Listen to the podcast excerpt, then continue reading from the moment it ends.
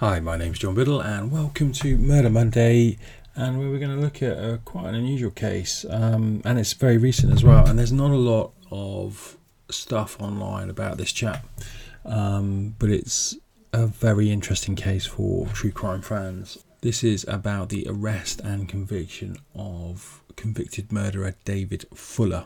In 1987, a young lady called Wendy Knell hopped off the back of her boyfriend's motorbike after finishing work. Her boyfriend, Ian Plass, rode off down the street without a care in the world as his girlfriend went into her bedsit.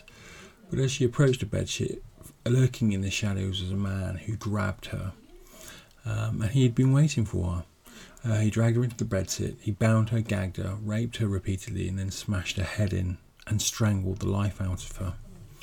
Um, it was the next day, her work, where she worked at a, a photograph developing company called Supersnaps, which is a fairly well known brand during the 70s and 80s in the UK. They basically called Ian and said, Where was she? because she hadn't turned up for work. He went back to the bedsit and opened the door and discovered a macabre scene where clearly Wendy had been murdered. What seemed like an interminable amount of time for the police arrived, Ian was sat looking at the gruesome scene. Wendy clearly dead after following an horrific attack. Five months later, a lone woman by the name of Caroline Pierce arrived home from a taxi late one night that was within a stone throw from where Wendy was murdered. Caroline screamed just the once as the man attacked her, again lurking in the shadows waiting for her but he quickly subdued her and overpowered her. It was a further 15 days before the battered, naked body of Caroline Pierce was found over 40 miles away. Caroline's body wore the horrific hallmarks of the same killer, the media jumping onto the bandwagon naming this vile murderer as the bedsit killer. The murders were so horrific, detectives hadn't come across such a violent killer in the county of Kent. Other murderers who had since been arrested had and were found guilty and sentenced to life in prison were also interviewed. The likes of Levi Bellfield, who was pinched for the brutal murder of Milly Dowler. What a lot of people forget is the far reaching impact of losing a child in these cases.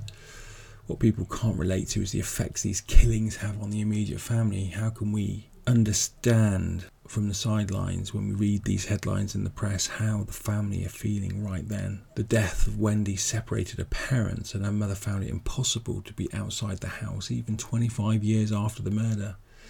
Her life still in ruins. Uh, items from the victims were missing, and in Wendy's case, her keyring and her diary went missing, as well as the keyring from Caroline. Again, hallmarks of serial killer trophies.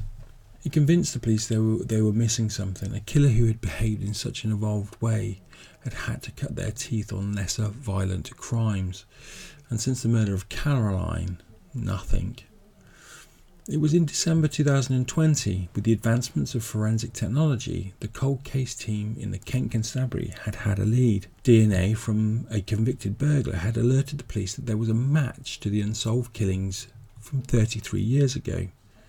The death of these women was still fresh in the minds of now seasoned detectives who would have been young junior constables. Police knocked the door of the prime suspect, David Fuller, a 67 year old electrician who worked for the National Health Service.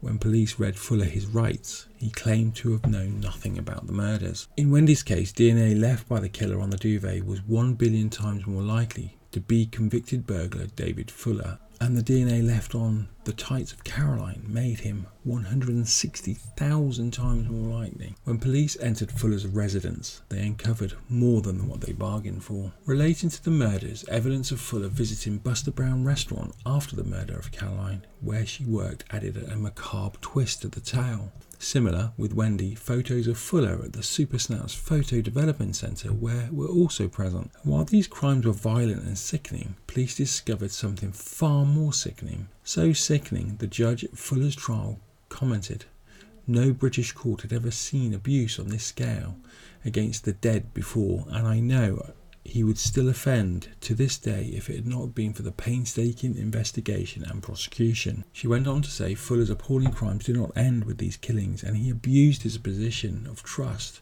as a hospital electrician in the most grotesque manner imaginable. What police uncovered at Fuller's residence nauseated even the most stoic of police officers offences against the dead.